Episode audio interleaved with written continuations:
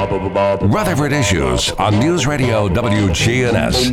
Mr. Bassman.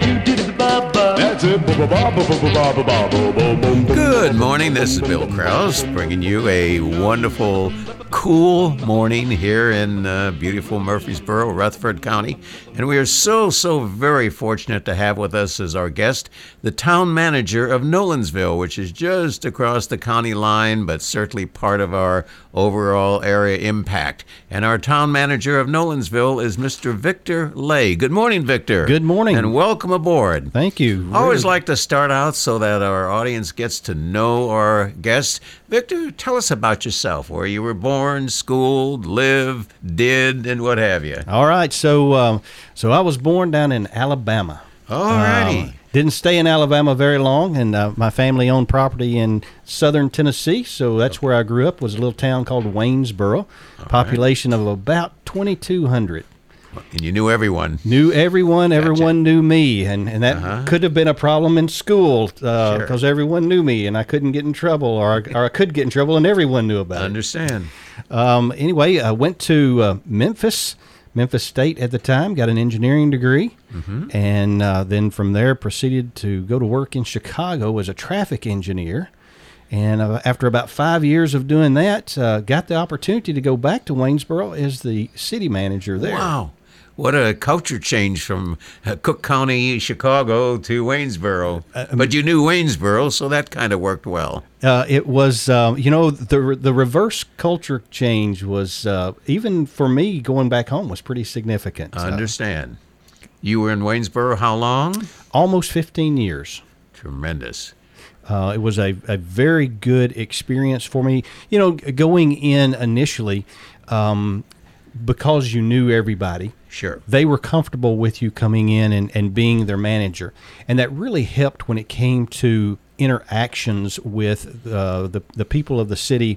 If, if they had an issue, they felt comfortable in talking to me about that issue. If they had a problem, uh, then that I would help to deal with it. And it really gave a lot of personal gratification when you're able to solve those problems for those folks. So, how difficult was it to say no? it was um, it was tough because what, Understand they all. the- You're the- my friend. you can't say no. they would say they would say I've known you since you were a little boy. Boy, I And, knew you uh, were a dad. Yeah. and and that would be difficult. Uh, But you know, you would have you got still have a job to do, and, and you'd have to do it. But I would reverse that on them sometimes Mm-hmm. uh, when the the city was trying to. Uh, implement a new policy or something like that that, that people were really skeptical about, then I would go, Exactly. You've known me since I was a, a child. You know I'm not going to do something that's going to harm you, and so uh, so I use that to my advantage as well. And uh, while you were at Waynesboro, you commuted to where? I commuted to Tennessee State Right. uh, two nights a week for two years Without missing a beat. without missing a class, as, Uh-huh. as I recall, and uh, got a a, uh, a master's in public administration from TSU.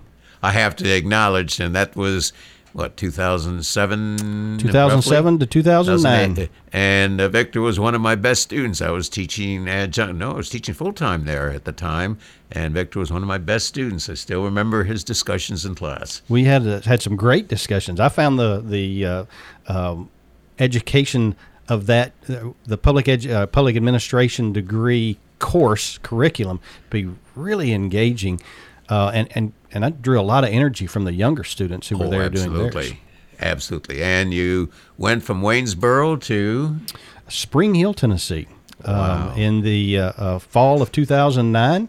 Uh, partly because I had got the degree from TSU, they were looking Okay. for somebody that had a minimum of a master's in public administration. was that about the time General Motors was kind of phasing down on the plant? or- It it was General Motors was operational when I got there, but Mm-hmm. uh, in the early spring of 2010, like around January February, they announced that they were going to shutter the plant. correct. And and they did to the most part. What most folks didn't realize is that they didn't close the plant completely. They were still producing engines, um, and so they, they were producing three different types of uh, uh, gas gasoline engines that were really being shipped around the world. Uh, the the two different four cylinders and I think a six cylinder engine. Wow. And uh, you decided how many years of Spring Hill to jump across the uh, interstate? So I was spent in Spring Hill uh, about 11 years, All a right. little over 11 years, and then was recruited to go to come to Nolensville and uh, looked at the opportunity and really liked what I saw happening in Nolensville. Really liked um, the the members of the uh, board of commissioners there. I, I actually sat down and interviewed them one by one before I even sent in an application. So, excellent, uh, excellent. so it was a, a really good, has been a really good place to go. And uh, two days ago was my one year anniversary. Congratulations. So- it is certainly a fortunate occurrence for the town of Nolensville. Before we move out and about Nolensville, tell us about your family. Uh, so uh, my wife and I have been married for 30 plus years. You must have been 10 years old when you were married. Yeah, something like that. A little We bit had- older. A we little had bit video. older. You would probably agree with me. yeah, right. Um, so we've been married 30 plus years, and all of our kids are uh, out of the house. Um, our, my son works for GM. My oldest daughter works for Aerojet Rocketdyne down in Huntsville. All right. And uh, our youngest daughter is a senior at UT Martin. She's thinking she wants to go into the medical field. True variety, to put it mildly. Absolutely. And your wife is employed in the public sector. She is. She is the vice president of Columbia State, and uh, she's over their uh, Department of Advancement. So she's works to uh, raise money for the college And the uh, foundation, and the foundation, and uh, they helped to build the campus there in Franklin, the brand new campus. Right. She works primarily out of the Columbia campus, um, but so she's got lots of things under her wing, including I think the uh, having to manage the scholarships and things of that nature too. And certainly these last two years being in the education field or being in the city management field with COVID 19, you certainly have had your challenges. It has been. I don't think I've ever managed with uh, with anything like it. In fact, when I even talk to folks who have been in the profession, you know, much much longer than I have, there's never been anything that that we have gone through that's been quite like what we've just the past two years have been. Um, it- but we've learned tremendously about our employees, um, good things um, about how how willing and how well they can work remotely, how willing and well they can work autonomously. Um, and so there's been a lot of good. I mean, we've, we've changed the paradigm of the way that government functions, the way that we interact with people, the and, and we have out of necessity found that we can do a lot of things that normally we would have said, "Oh, we can't do that. We can't. We, we can't have meetings by uh, through computers. We can't do that." Yes, we can. Absolutely. Now, let's talk in the remaining time about Nolensville. If you were to identify in one sentence to define and describe Nolensville to somebody who just came in from outer space, what would Nolensville be told to them as, quote, more than just a name? Nolensville. Nolensville is the best kept secret in Middle Tennessee. All right. Um, Nolensville is a quaint community that is on the verge of of explosive growth, but wants to keep its quaintness. Quaintness and quality. quaintness and quality. That's a, that's a really good way to put it. Um, everyone, even though there's differences of opinion as you would expect on the elected uh, officials uh, as to what Nolensville should look like in the future, the number one thing that everyone agrees on is that whatever it is, it will be a very high quality community, and everything that comes in it is going to be expected to be a very, very upscale, high quality product.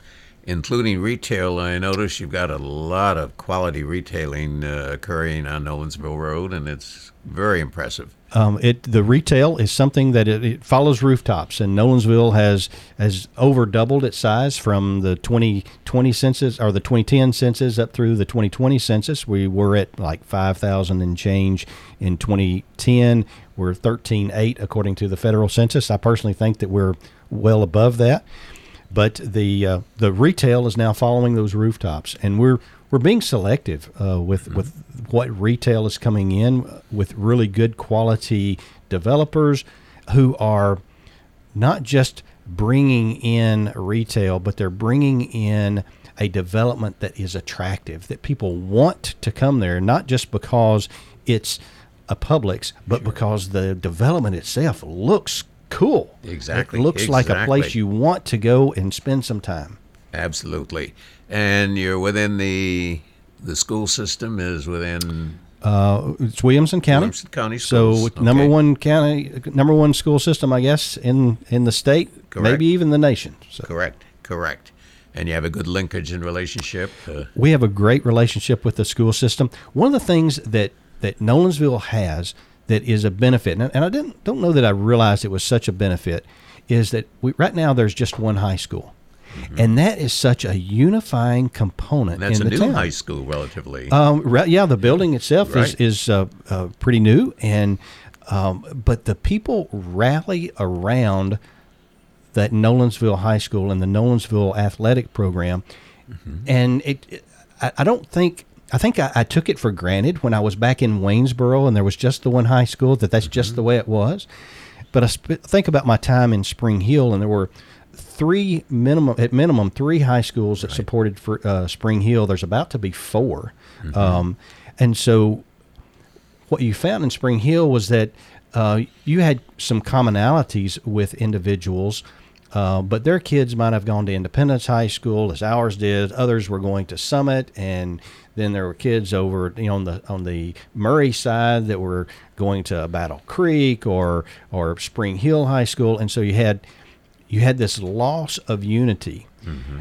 And that's one thing that Nolensville has is that they have this really great unified program of all the kids going to that same high school, and it's tremendous. Absolutely. Well, you've hit on something that has certainly been part of my agenda for years and years and years. How do you get citizens to have a positive feeling of the role of government, what it's supposed to do, its uh, responsiveness, its reflectiveness? Uh, how do you get people excited that government is a tool for positiveness, not just a tool of negativism? Well, um, my philosophy has always been from the day I started back in, in the government side back in uh, 1995 um, is that you, you have always heard the adage, you can't fight City Hall. Correct. And my response has always been, why should you have to fight City Hall? Mm-hmm. You know, City Hall, m- my feeling is that government is there to serve the people. Right. Now, government can't always do what you want it to do. Exactly. It's got to have rules, and the form of which it serves varies on every level and, and, and every community. But the root of it all is it's there to serve. And so the philosophy that I've always brought to the position when anyone has had an issue is am I doing the right thing? Mm-hmm. Do our rules provide doing the right thing? And do our rules need to change if it's not providing the right thing? And looking at those and, and trying to be very responsive when someone comes in and has an issue, even if they even if their answer is no, I can't do that, or, or the, mm-hmm. the, the city or the town doesn't do that my goal was to always have them be able to say thank you because they know that we were responsive and we tried. How do you get people to look at both the short term and the long term implications of decision making? And they can be quite opposite. They are quite opposite, um, and that is challenging.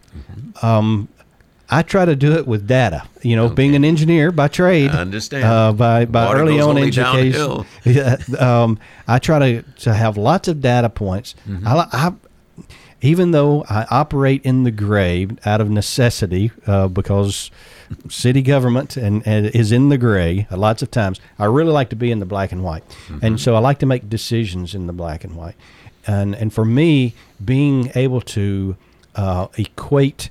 Uh, and, and boil down information just to where there's something tangible that you can then compare this versus that um, is really integral in being able to get people to understand short term versus long term. Um, one of the things that we're doing right now in Nolensville is trying to understand the implications of going through a, a, zoning rewrite. And, and what is the character of the town that we want? And there's differences of opinions. There's there's the character, or the, the folks who want the character of the town to be rural, and and we're pieces of us are rural today, not all of us, but they would like it to be more rural. There's others that are on the council that would like it to be urban. So, how do you look at the long term and decide what is best for the community? And for me, it's being able to understand and boil things down to, to where you can look at and go, okay, what are the pros and cons of each one of these visions? Is there a place in the middle that we can find the balance between the two so you get the best of both? Exactly. And and and so that I spend a lot of time, a lot of time working those issues together. Well, it's the old adage can compromise produce nothing? Can compromise water something down to such a degree that it has no value? I, I have heard it said about compromise as it's a good compromise if everybody leaves mad. that is very good. Well, we have been so very fortunate to have with us this morning, t- taking time out of a busy Friday schedule, uh, certainly braving the cold to come to WGNS. And uh, I really want to thank you. I think Nolensville, the town, is in great hands. You've got a good linkage and relationship with the town council. You have an excellent staff, public safety, public works, support staff, and so forth. I think it's one of the jewels of uh, this corridor, this area. You're a neighbor of Smyrna, so you certainly come in with us. Thank you, Victor Lay. Thank and you for keep having up me. the wonderful job. Thank you.